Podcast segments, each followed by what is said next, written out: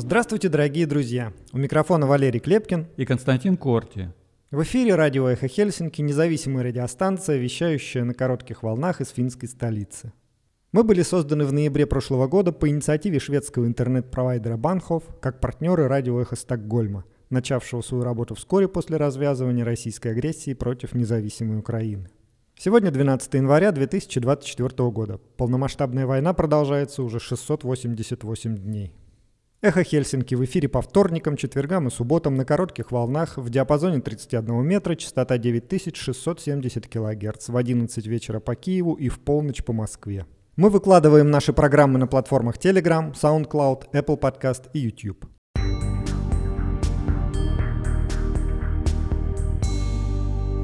Сегодня в нашем выпуске. Граница с Российской Федерацией останется закрытой, и в этом виновата исключительно Россия – заявила кандидат в президенты Сари Эссея. Мы продолжаем вас знакомить с участниками президентской гонки в Финляндии. Граница закрыта, но не плотно. 11 мужчин иранского происхождения незаконно пересекли государственную границу Финляндии в Лапиенранте. Полиция бдит. По данным Юля, за последние два года в Финляндии зарегистрировано больше подозрений в шпионаже, чем за все 2000-е годы. Напряженность на Ближнем Востоке растет. США и союзники нанесли по объектам хуситов в Йемене более 60 ударов. Я прибыл в Украину, чтобы передать простое послание. Мы не можем и не будем прекращать поддержку Украины. Всем украинцам я говорю, Британия с вами сколько потребуется. Премьер-министр Соединенного Королевства Риши Сунок приехал в Киев. За прошедшие сутки российские войска совершили 73 обстрела Херсонской области. Дети в секрете. По приказу главы аннексированного Крыма Сергея Аксенова любая информация о вывезенных украинских сиротах объявлена в регионе строго конфиденциальной. Свержение Лукашенко – это марафон, а не спринт. Белорусский оппозиционный лидер Светлана Тихановская посетила Финляндию. Новый сюрприз погоды. Из-за снегопада только в Уусима и за первую половину дня зарегистрировано 42 дорожно-транспортных происшествия. В Хельсинки в четверг прошел пикет около Мигри. Егор Алексеев подготовил обзор финской прессы для нашего выпуска. Сейчас даже если крупные государства договорятся избавиться от ядерного оружия, на это не пойдут многие из тех небольших государств, которые получили это ядерное оружие в силу своих, так сказать, добрососедских проблем. Владимир Марахонов в третьей завершающей части интервью отвечает на вопросы о возможности отказаться от ядерного оружия в мире в целом.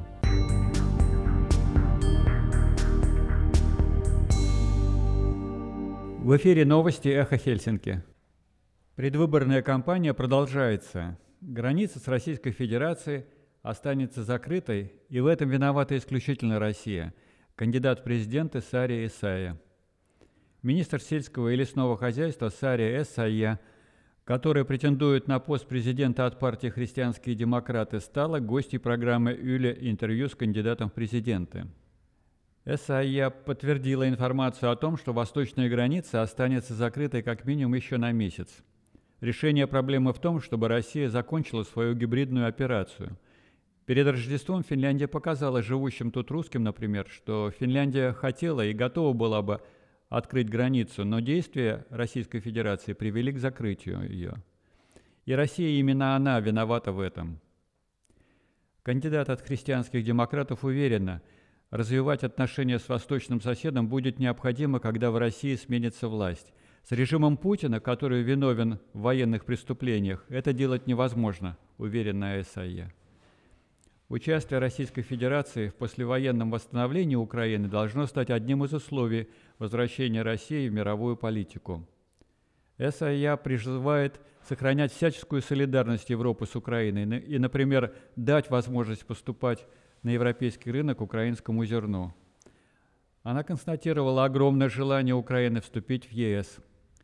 В палестино-израильском конфликте САИА оценивает как нереалистическое решение создать два государства.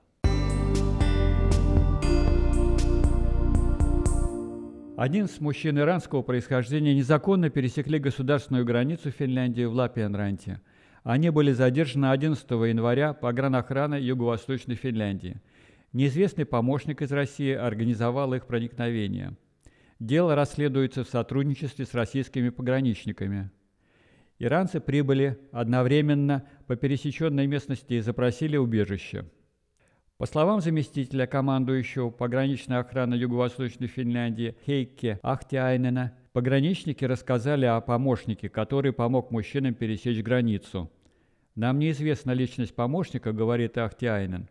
«Нас в качестве доследственных органов интересуют организаторы помощи, чтобы мы могли их задержать».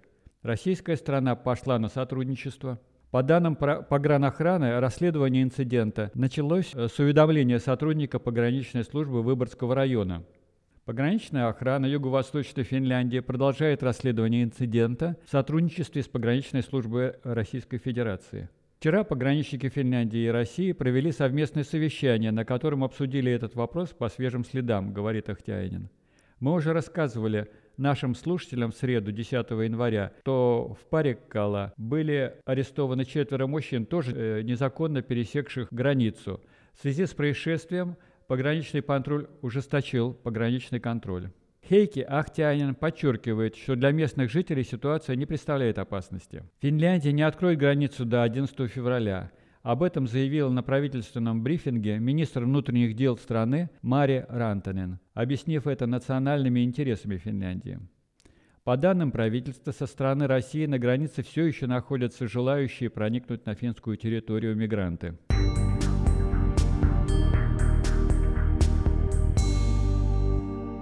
По данным ЮЛЕ, за последние два года в Финляндии зарегистрировано больше подозрений в шпионаже, чем за все 2000-е годы. Одним из случаев является подозрение в шпионаже при отягчающих обстоятельствах и может повлечь за собой пожизненное заключение. Расследованием дел, связанных со шпионажем, занимается Центральная криминальная полиция, однако иногда их ведет и местная полиция.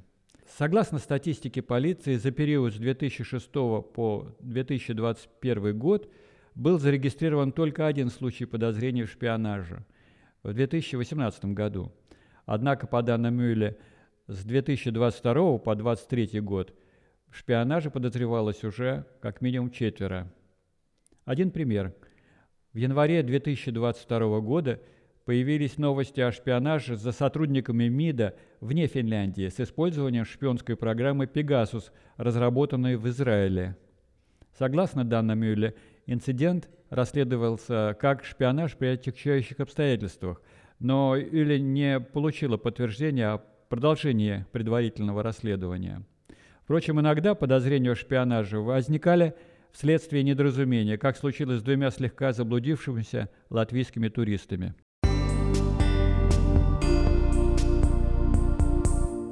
США и союзники нанесли по объектам хуситов в Йемене более 60 ударов.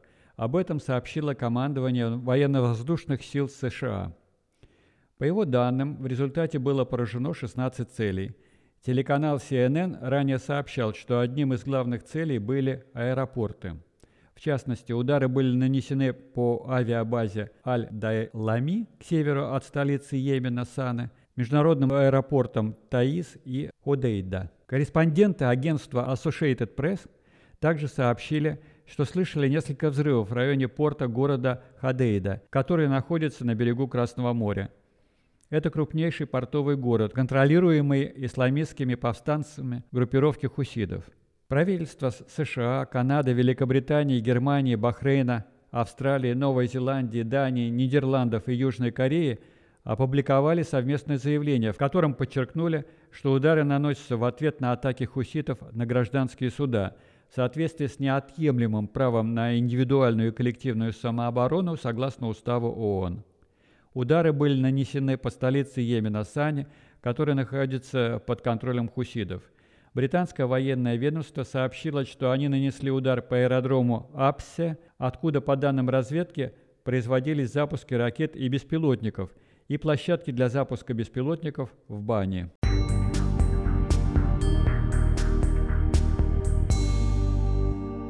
Я прибыл в Украину, чтобы передать простое послание. Мы не можем и не будем прекращать поддержку Украины. Всем украинцам я говорю, Британия с вами столько, сколько потребуется, сказал британский премьер. Премьер-министр Соединенного Королевства Риши Сунак приехал в Киев. Перед визитом он пообещал Украине еще 2,9 миллиарда евро Таким образом, Великобритания в следующем финансовом году увеличит военную помощь Украине. Сегодня запланирована его встреча с президентом Украины Владимиром Зеленским. Дополнительное финансирование будет направлено на закупку ракет дальнего радиуса действия, средств ПВО, боеприпасов и оружия для защиты морской инфраструктуры Украины. Не менее 200 миллионов фунтов стерлингов выделяются на дроны для Украины, разведывательные и ударные, в том числе дальнего радиуса действия и морские. С началом полномасштабного военного вторжения Российской Федерации в Украину Лондон оказал Киеву военную поддержку на сумму 5,4 миллиарда евро. Кроме того, с 2014 года в Великобритании прошли обучение 52 тысячи украинских военнослужащих. 12 января 2024 года около 12.00 военные Российской Федерации из артиллерии обстреляли город Херсон. Об этом сообщает глава областной военной администрации Александр Прокудин. Ранее он сообщал о погибшей женщине. Вскоре он уточнил, что в автомобиле найдено обгоревшее тело, личность погибшего устанавливается. По его словам, за прошедшие сутки российские войска совершили 73 обстрела Херсонской области. Под процессуальным руководством Херсонской окружной прокуратуры начато досудебное расследование в уголовном производстве по факту нарушения законов и обычаев войны, соединенное с умышленным убийством.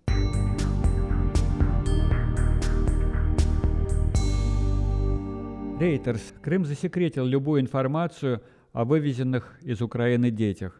По словам источника в Крыму, любая информация о вывезенных украинских сиротах объявлена в регионе строго конфиденциальной. О любых запросах западных СМИ требует незамедлительно сообщать властям аннексированного Крыма. Это сделано по приказу главы аннексированного Крыма Сергея Аксенова, сообщил изданию неназванный чиновник из региона – вышедшем в четверг материале Рейтерс восстанавливает, как дети из учреждений Херсонской области в разное время после полномасштабного вторжения России в Украину были вывезены в аннексированный Крым и разделены по разным учреждениям. Как минимум одного из подростков пыталась в 2023 году забрать его крестная мать. Однако российские власти не позволили женщине это сделать и депортировали ее.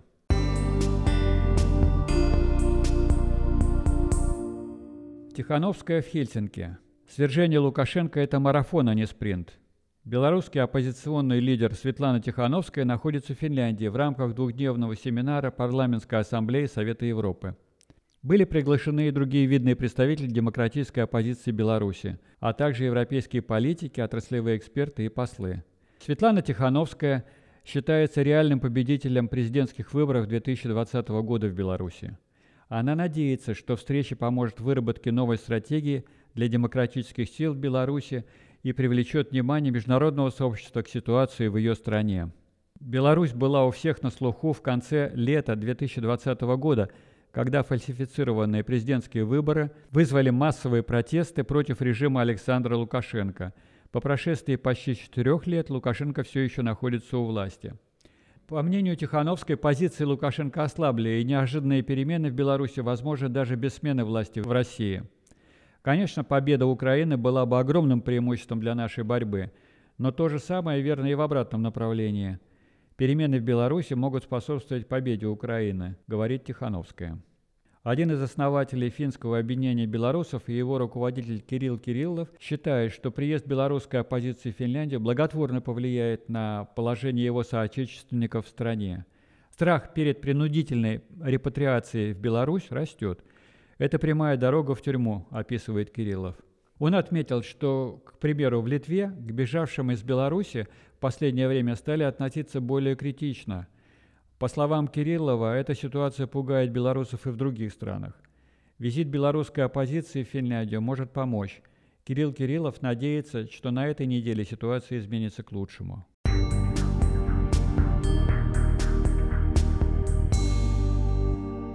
В пятницу, 12 января, снегопад и плохая видимость на дорогах Финляндии привели к многочисленным авариям.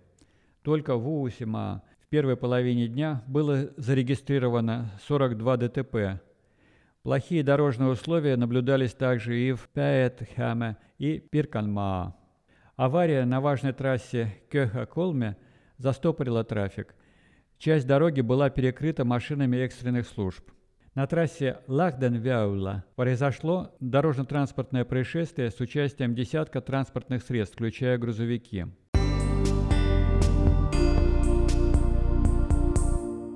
В Хельсинки в четверг прошел пикет около Мигри. Стал известен еще один случай отказа миграционной службы Финляндии ЛГБТ-паре в предоставлении убежища в Финляндии. Анна Илюкович Строковская и Виктория Цветкова, семейная пара из России, попросили убежище в Финляндии в апреле 2022 года, а в январе этого года они получили отказ в предоставлении убежища. Мигри предлагают нам вернуться обратно, а они предлагают нам дальше скрываться, считают, что можно спокойно завести семью. Ощущение полного непонимания реалий России, говорит Анна Илюкович Строковская. В своем решении Мигри ссылается на руководство по процедурам и критериям определения статуса беженцев в соответствии с Конвенцией 1951 года и протоколом 1967 года, касающимися статуса беженцев, Управления Верховного комиссара ООН по делам беженцев. По мнению девушек, формулировки отказа в решении Мигри противоречат одной из инструкций к нему – в этой инструкции сказано, что тот факт, что заявитель может избежать преследования, скрывая свою сексуальную ориентацию или гендерную идентичность, не является уважительной причиной для отказа в предоставлении статуса беженца. Девушки уже подали жалобу и в настоящее время готовят апелляцию совместно с адвокатом и правозащитными организациями. Сейчас в эфире короткое интервью с Анной Илюкович-Сраковской, с которой во время проведения пикета побеседовал Валерий Клепкин. Добрый день. А, представьтесь, день. пожалуйста. Меня зовут Анна Иликович Строковская. А почему вы решили выйти на пикет э, вот именно сюда и что написано у вас на плакате? Знаете, в первую очередь у нас здесь послание к миграционному финскому э, офису. На нем написано Justice for LGBTQ plus Asylum Seekers, что значит, что мы требуем справедливости для ЛГБТ Asylum Seekers. Вы просили убежище или каким образом? Да, Почему? мы сейчас здесь э, с э, женой находимся как асам сикеры, то есть просители убежища. Мы запросили убежище еще э, почти два года назад, в апреле 2022 года. Угу. Собственно, у нас сложилась такая ситуация, что около недели назад, 3 января, мы наконец-то получили свой долгожданный ответ на наш запрос об убежище. Угу.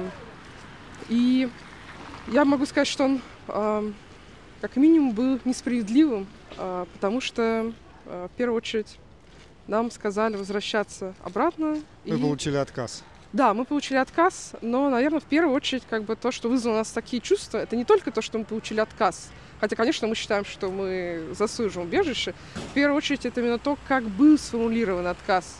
То есть то, что они предлагают нам вернуться обратно, они предлагают нам дальше скрываться. Они считают, что можно спокойно завести семью. То есть такое ощущение, что они не понимают вообще реалий России.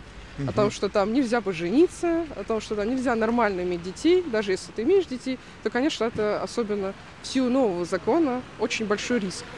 Ну и помимо всего прочего, мы с женой а, когда еще уехали, мы не были активистами, но сейчас ведем а, активную деятельность в рамках сообщества Ost. А, это, в общем, сообщество а, европейское, которое занимается тем, что оно помогает а, релацироваться людям из постсоветского пространства, ЛГБТ-людям, которые в этом нуждаются, помогают им освоиться в Европе, ну, всякое такое. А, подождите, вам в отказе было написано, что вы можете спокойно жить в России, завести семью и детей?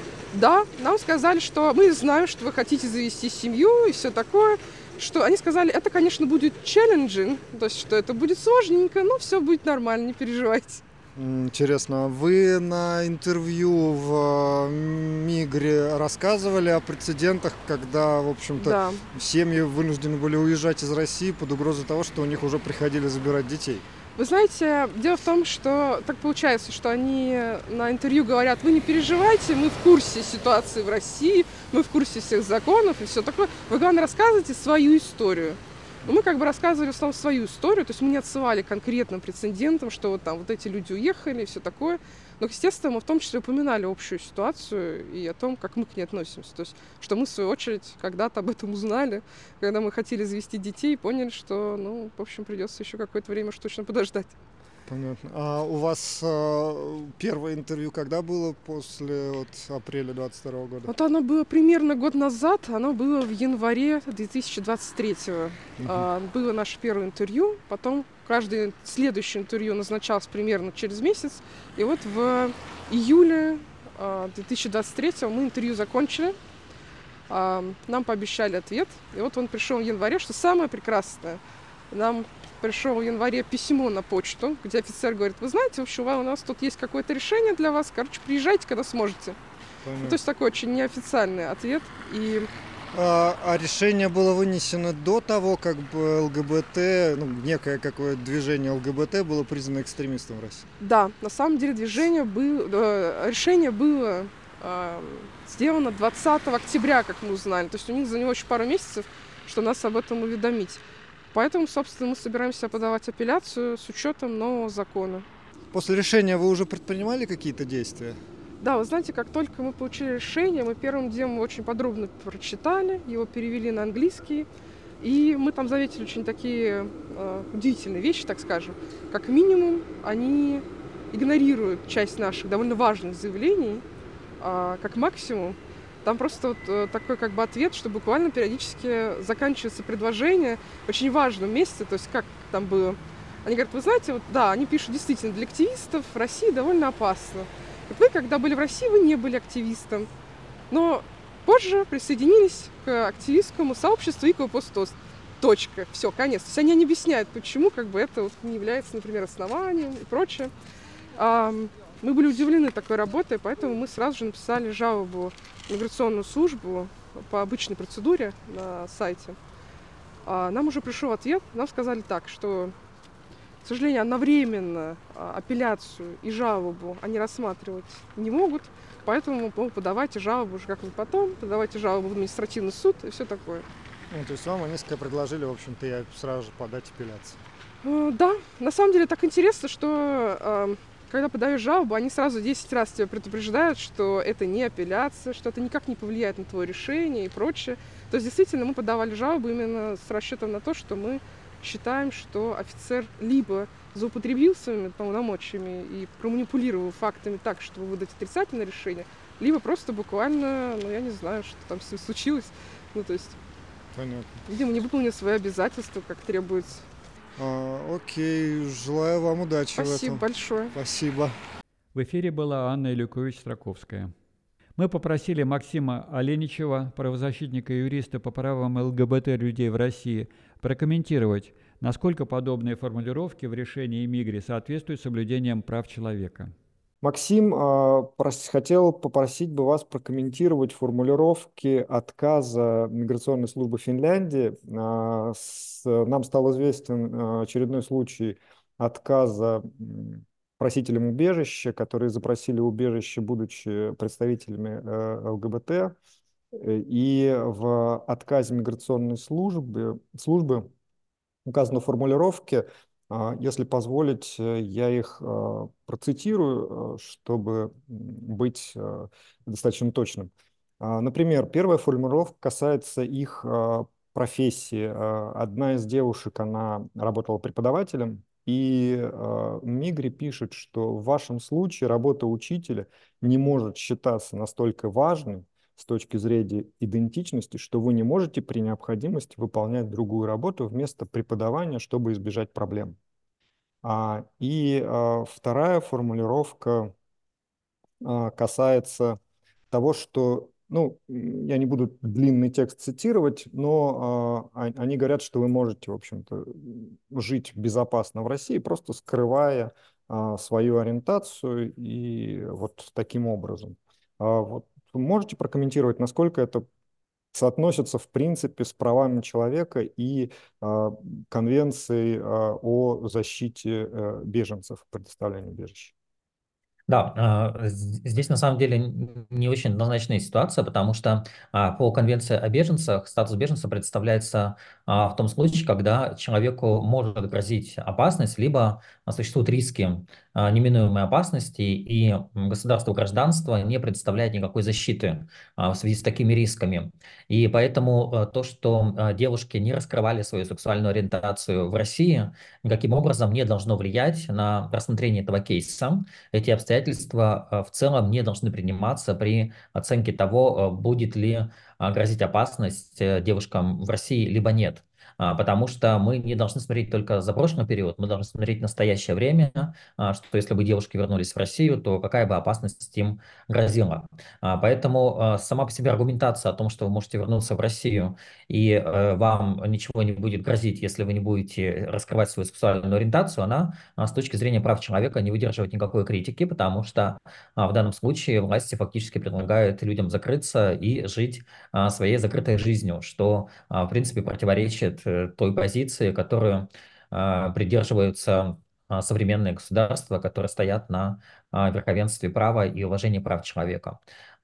И второй аргумент, который связан с тем, что э, одна из девушек может, работая педагогом, также не раскрывать свою сексуальную ориентацию или вообще сменить профессию и не работать педагогом, это тоже не аргумент в данном случае, потому что мы знаем случаи преследования учителей, учительниц а, в Петербурге, в других регионах, а, когда администрация школы узнавала об их сексуальной ориентации, то после этого людей увольняли, и российские суды не представляли защиты в этом случае. То есть люди лишались права на профессию. Поэтому эти аргументы, на мой взгляд, не очень релевантны.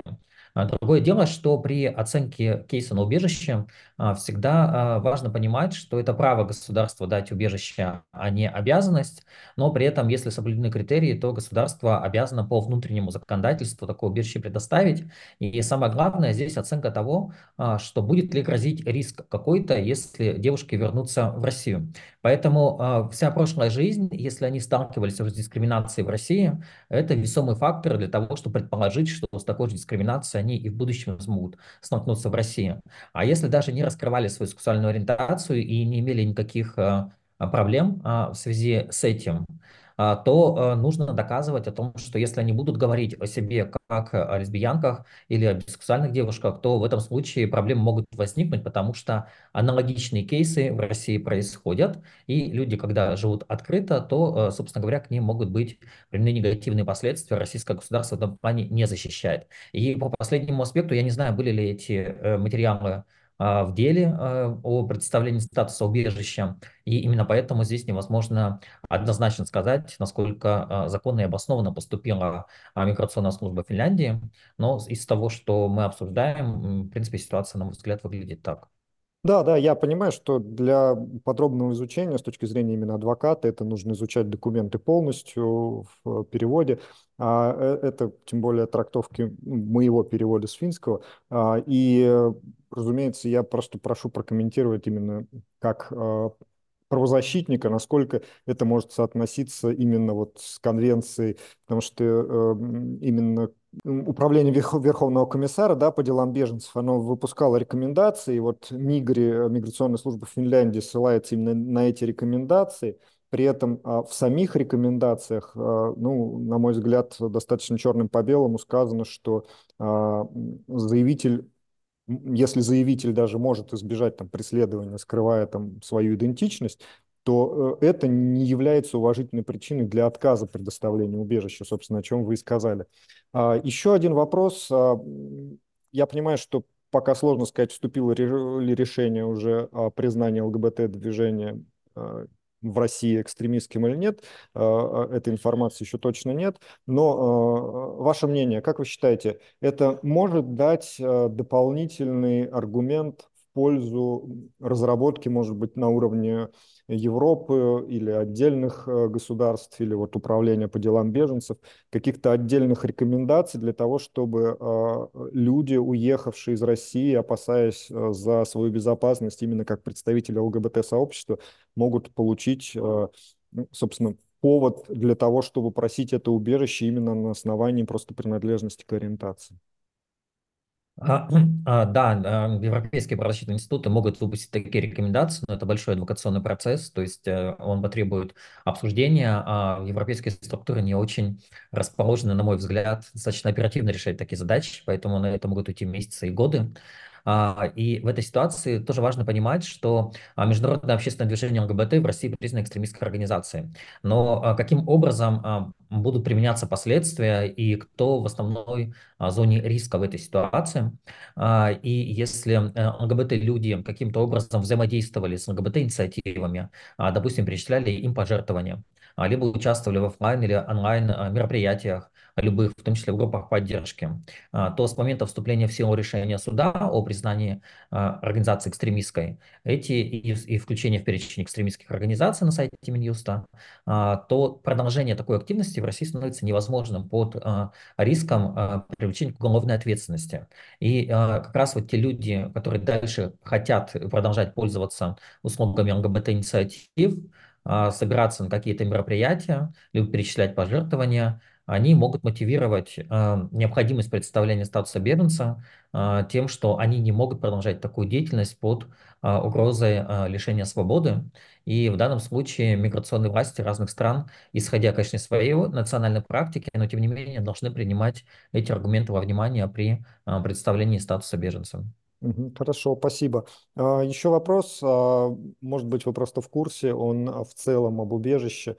А, срок рассмотрения в Финляндии, потому что я могу только в этой стране пока что-то утверждать, составляет 21 месяц и максимальный. Что происходит потом, если в течение 21 месяца не произошло рассмотрение кейса на убежище? В курсе вы нет? А, в этой ситуации нужно, э, если сроки прошли, нужно жаловаться по тем национальным процедурам, которые установлены. Это может быть и жалоба как в миграционную службу Финляндии на ускорение рассмотрения этого кейса. А, если придет отказ, э, то в этом случае а, можно обращаться в суд и обязывать миграционные власти немедленно рассмотреть этот кейс, потому что в данном случае как раз будет нарушение человека на рассмотрения его ситуации и представления статуса беженца. Но а в каждом государстве эти процедуры разные, и они описаны именно в национальном законодательстве.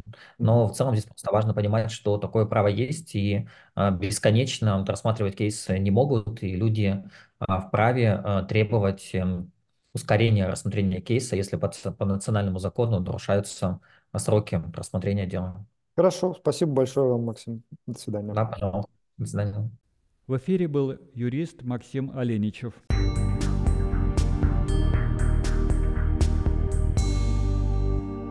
Вы слушаете радио «Эхо Хельсинки». Сейчас Егор Алексеев с обзором прессы. После публикации интервью 11-го президента Финляндии Тари Халанин возобновилась дискуссия об ответственности за старую политику Финляндии в отношении России. В настоящее время часто возникает вопрос, почему западные страны закрывали глаза на марш России к диктатуре – которое было очевидно многим.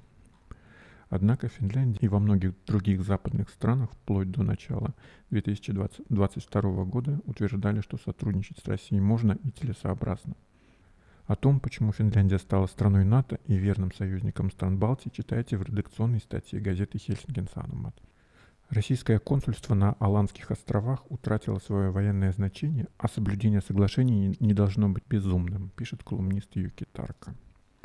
В июне 1940 года посол Финляндии в Москве Паси Киви получил от министра Молотова проект соглашения о статусе Аландских островов, который обязал Финляндию демилитаризировать острова и гарантировать, что другие государства не смогут воспользоваться этой территорией. По этому соглашению Финляндия имела только обязательства.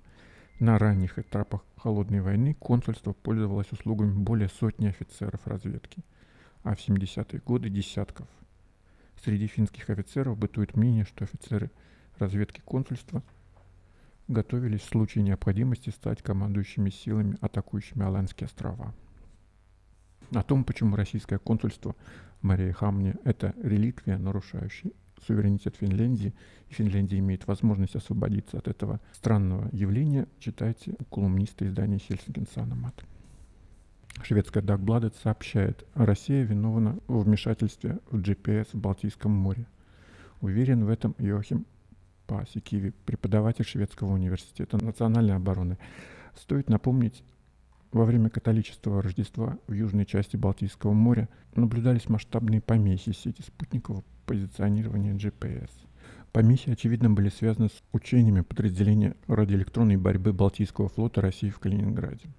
Газета сообщает, атака была уникальной по размерам и масштабам и, несомненно, повлияла на гражданское движение. Гибридная война – это не модное слово, не миф, это реальность, делает вывод Паси Киви. Йохан Бекман старательно исполняет свою роль в управляемом из Кремля нарративе о Финляндии. А, скандальный блогер Бекман – один из самых популярных приглашенных экспертов в российской пропаганде. США планируют создать свои секретные биолаборатории в Финляндии, а Финляндия распространяет нацистскую идеологию, планирует возврат потерянной Карелии и продвигает проект Великой Финляндии, готовит нападение против России, план «Барбаросса 2.0». В особенностях российской пропаганды разбирается Ария Панани на странице газеты «Илта Санамат». Материал доступен на финском и русском языках. В эфире был Егор Алексеев с обзором прессы. Сейчас в эфире третья завершающая часть интервью, в котором эксперт по ядерному оружию, инженер-физик, кандидат физико-математических наук Владимир Марахонов отвечает на вопросы о возможности отказа от ядерного оружия и реальности такой перспективы. А, Владимир, а, я хотел, наверное, поднять а, такую тему, которую периодически обсуждают мои знакомые и в общем, и на мировом уровне есть а, как это ядерный ноль или что-то такое течение, когда а, предлагают избавиться от ядерного оружия. И первый вопрос, как эксперту, в принципе, возможно избавиться от ядерного оружия? Ну, наверное, это возможно при каких-то обстоятельствах, но я считаю, что а, при нынешней международной обстановке это, в общем, абсолютно нереально. И а... при нынешних э, принципах международных отношений, но э, сейчас даже если крупные государства договорятся избавиться от ядерного оружия, на это не пойдут многие из э, тех небольших государств, которые получили это ядерное оружие в силу своих, так сказать, добрососедских в кавычках проблем. Понятно. То есть э, даже если э, США, Россия, Китай и европейские страны договорятся, то Пакистан, э, ну, Пакистан Израиль, не будет убирать свое ядерное оружие, а... потому что он понимает, что если не будет ядерного оружия, то Индия его сметет э, Просто месяц. по количеству да. населения и по количеству сил. А вот, собственно, исходя из этого, я и а, мое мнение тоже, что данный процесс маловероятен просто потому, что ядерное оружие позволяет создавать паритет с теми странами, а, у которых а, есть огромные преимущества в обычном конвенциональном оружии и в обычной живой силе, как это ни парадоксально. Потому что воевать с миллиардным Китаем, а, даже 100-миллионной России, это фактически ну, очень близко к самоубийству, потому что без ядерного оружия как бы а, маловероятно может идти речь о какой-то там победе. Ну да, ядерное оружие, оно имеет, в общем-то, очень значительный сдерживающий фактор в этих, в этих ситуациях. И в данном случае и... ядерное оружие является сдерживанием не только от применения ядерного оружия, но и сдерживанием от развязывания каких-то конфликтов со стороны, в том числе и крупных государств. Да, да, да. Это именно так, как мне кажется, потому что другое дело, что, конечно, очень было бы хорошо, если бы государства не увлекались этим, потому что, как мы с вами обсуждали, на самом деле для сдерживания достаточно ограниченного сдерживания. И когда, как, например, в 90-е годы накапливали чем из соображений, чем больше, тем лучше. Это, во-первых, очень дорого, во-вторых, ну, скажем, а, хоть и сивиспацум парабеллум, хочешь мира, готовься к войне, то если ты слишком интенсивно готовишься к войне, то это все может реализоваться. не хотелось да. бы. Да, как это, ружье, э, которое висит на стенке, да? Ну, примерно так, да. А, а, да, второй вопрос касательно этой же темы, но с другой стороны. А, возможно ли, в принципе, каким-то образом предотвратить распространение ядерного оружия? А, ядерный клуб, он как бы ограничен, но, опять же, зависимость, нынешняя зависимость России от Китая, она может стать зависимостью от Ирана. Вот в частности уже какая-то зависимость появляется, если уж мы свои самолеты гоняем туда обслуживать. А Иран-то как бы очень стремится к ядерному оружию всеми правдами и неправдами. Не может ли в какой-то период э, это ядерное оружие начать распространяться вот э, совсем не в те руки и относительно бесконтрольно? Ну, вы знаете, вот в случае с Пакистаном, когда там э, как бы просто пакистанский ученый, работавший в Англии, притащил это оружие в Пакистан, показывает, что да, такие случаи, они могут иметь место. Я, правда, не очень представляю себе, где сейчас э, в мире это может, такая ситуация может возникнуть, но почему бы нет, да, может такое произойти вот, собственно, это как раз и пугает. Поэтому я понимаю сторонников, которые считают, что ядерного оружия не должно быть, а, но это больше похоже на, на идеальный ну, мир, когда, да... Некая, некая утопия, как мне да, кажется. Да, да, вот у меня... При да, нынешнем положении дел. А, аргумент, э, что ядерное оружие, оружие сдерживает, э, это аргумент, который работает или нет? Оно фактически работает. сдерживает? Нет, он действительно работает. Я полагаю, что он работает во всех случаях, даже, например, в случае Израиля, у которого, как они говорят, нет ядерного оружия, если надо, мы его применим. А, то есть а, все-таки ядерное оружие сдерживает, потому что даже э, ну, приводят куча конфликтов, которые были с момента появления ядерного оружия, в принципе, мы можем посчитать там вот нынешнюю войну в Украине, которая идет уже почти два года, да. А, но, как мы обсуждали в начале, а, именно ядерное оружие позволяет сдерживать в том числе и Россию от применения тактического ядерного оружия. А, ну, в принципе, да. Я так полагаю, что если бы у Соединенных Штатов не было ядерного оружия при нынешнем настрое российского руководства можно было бы ожидать и такого исхода. Но здесь, ну вот здесь мне трудно сказать, потому что э, когда я имел отношение к этим процессам, э, это было, правда, довольно давно, когда мы занимались разработкой, ну, больше контактов имели реально с э, военно-промышленным комплексом, Понимаете, тогда люди, которые занимались в Советском Союзе вооружениями, по крайней мере, большинство из них, я не знаю, те, которых я знал, вот, они в страшном сне не могли себе представить, что все это можно использовать. Просто, в принципе, именно потому, что вот тогда понимали люди, что это вообще может привести к концу света. То есть если бы кто-то вот сейчас, понимаете, сейчас политики э, выходят на широкие экраны, начинают говорить о каком-то возможном тактическом ядерном ударе, о каком-то использовании ядерного оружия. Но вот э, в мои времена те, кто, если бы кто-то вот встал бы и сказал бы это, ну вот везли бы его в сумасшедший дом через полчаса, и этим бы все закончилось. Вот. А сейчас, э, ну, такая некая парадигма, она немножко по-другому.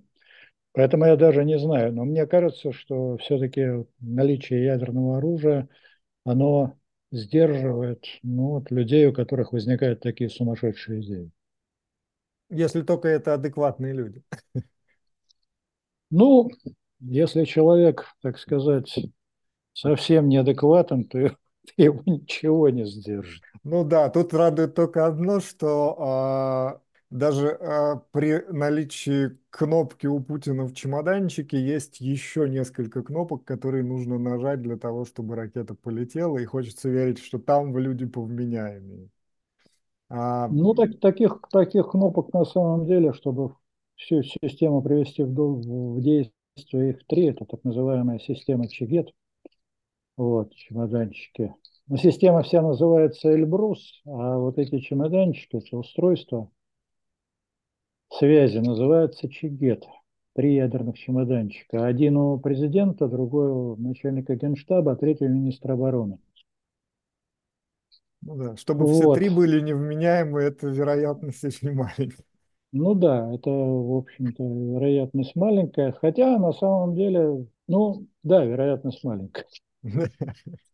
А, еще вопрос. А, я слушал ваше интервью а, Игоря Грэм на канале, а, и там вы проводили аналогию да, с а, теорией взаимодействия трех тел в механике, когда, в общем, это непредсказуемое взаимодействие происходит. А, вот у меня вопрос касается, вот опять же, ядерного оружия.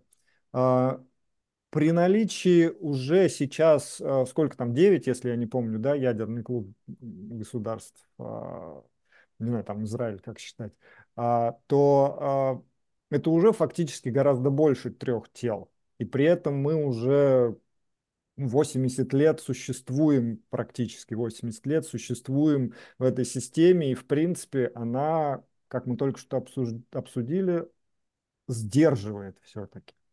Может быть, это не так страшно, если э, какие-то государства имеют ядерное оружие и э, какие-то будут еще дальше его получать, потому что э, распространение приводит в том числе и к сдерживанию дополнительному, нет?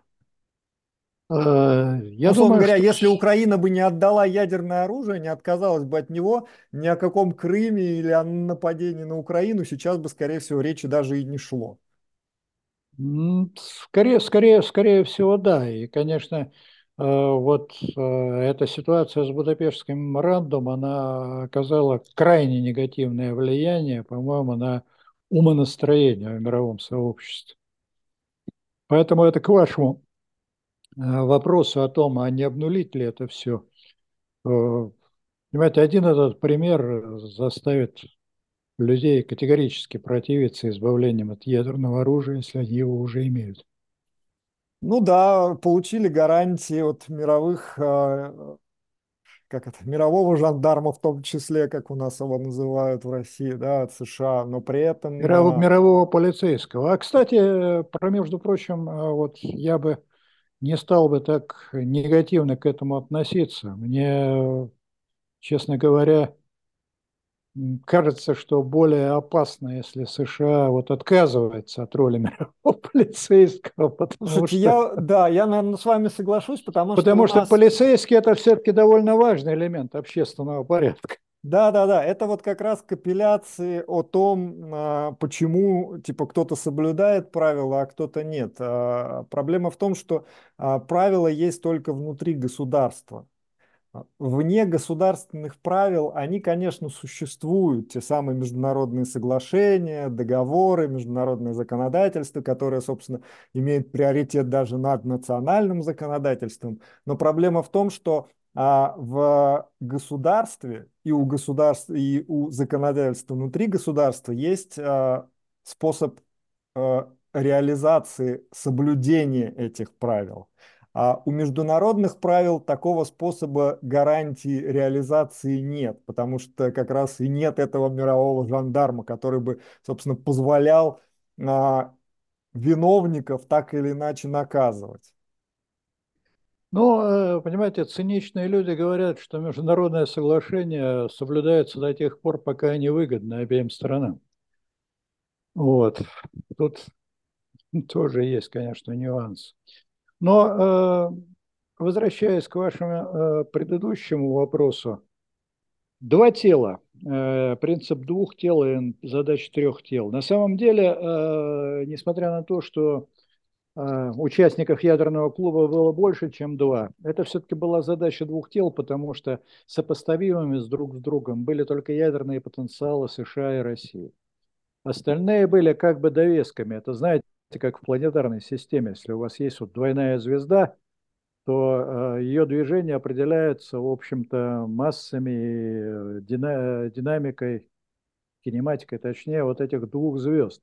А если вокруг этого еще летают всякие мелкие планеты, то для них э, взаимодействие с этими двумя звездами – это как бы взаимодействие с их центром масс. Можно считать это как их э, а вот если у вас появляется третий объект, который обладает сопоставимой массой, вот там уже начинаются всякие неприятности. Угу. Поэтому, э, если Китай станет реально э, приблизиться по своему потенциалу к ядерному потенциалу России и США, то это будет действительно вот эта вот самая задача трех тел, которая будет гораздо менее предсказуемая, ну, в аналитической форме, нежели чем задача двух тел. Независимо от того, что есть и другие, так сказать, игроки на этом поле, которые имеют маленькое количество ядерного оружия. Я боюсь, что эта задача трех тел начнет быстро перерастать в задачу четырех тел, потому что у Китая есть э, очень серьезные Индия, разборки да? с Индией. И Индия, она имеет достаточно потенциала для того, чтобы увеличить свой ядерный потенциал. Ну, Простите да. за тавтологию. Э, да, и а, тут, что самое пугающее, что ядерный потенциал а, растет, как это, на темной стороне силы. Ну, я не, я не, да, я, я не думаю, что Индия, Индия это темная сторона. Нет, нет, я, я имею в виду знаю, про Китай. Китай. Если Китай станет третьей вот этой силой, то а, тут как бы получается, что если мы, мы э, такой темный светлая сторона, то на светлой стороне у нас остается только один игрок в виде США, а на темной а, два. Ну, по крайней мере, на текущий момент и, и Китай, и Россия, к сожалению, к демократиям уже не относятся. Ну да, примерно так получается. Но пока, э, в общем-то, это еще отделено от э, нас как минимум несколькими годами, скорее всего, больше пяти лет – пройдет до того, как такие вещи могут реализоваться, ну и просто в силу скорости накопления оружейного плутония и других физических процессов. Да, а кстати, а, вот а, если у России, вы сказали, 190 да, 190 тонн оружейного 190 плутония. Тонн, но да. просто было очень много, э, было очень ну, много зарядов э, где-то в 90-е годы, в несколько раз больше, чем сейчас. И когда эти заряды утилизировались, то плутониевые питы, они хранились. Вот. А ну, для одной наработан... боеголовки э, сколько нужно этого плутония? Ну, зависит от того, какая боеголовка, но вот реально 88-я американская, там 4 килограмма. А, то есть э, при желании Россия Китаю может... Э, там... а при желании Россия Китай может поднять до своего уровня, так сказать, с помощью двух 40-футовых контейнеров с плутонием. Понятно, понятно. То есть, а, вот. А, это, это, вы, это, это вы еще оптимистично пять лет говорите. То есть, э, если Россия попадет ну, в жесткую зависимость от Китая, ну, не совсем это... же они все-таки с ума сошли. Ну да, будем, будем надеяться на лучшее. А, хорошо, Владимир, спасибо большое. Очень интересный разговор, на мой взгляд, получился. А, надеюсь, мы еще эти темы продолжим. Всего хорошего, до свидания. Спасибо вам, Валерий. Если будет что-то интересное, давайте, я всегда готов вам рассказать, что знаю. В эфире был кандидат физико-математических наук Владимир Марахонов.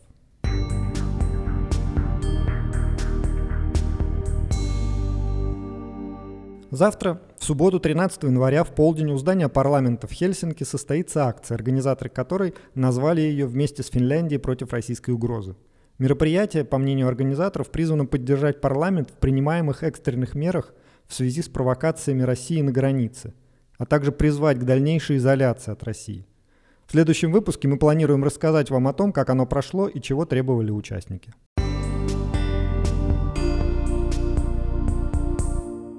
Наша сегодняшняя программа подошла к концу.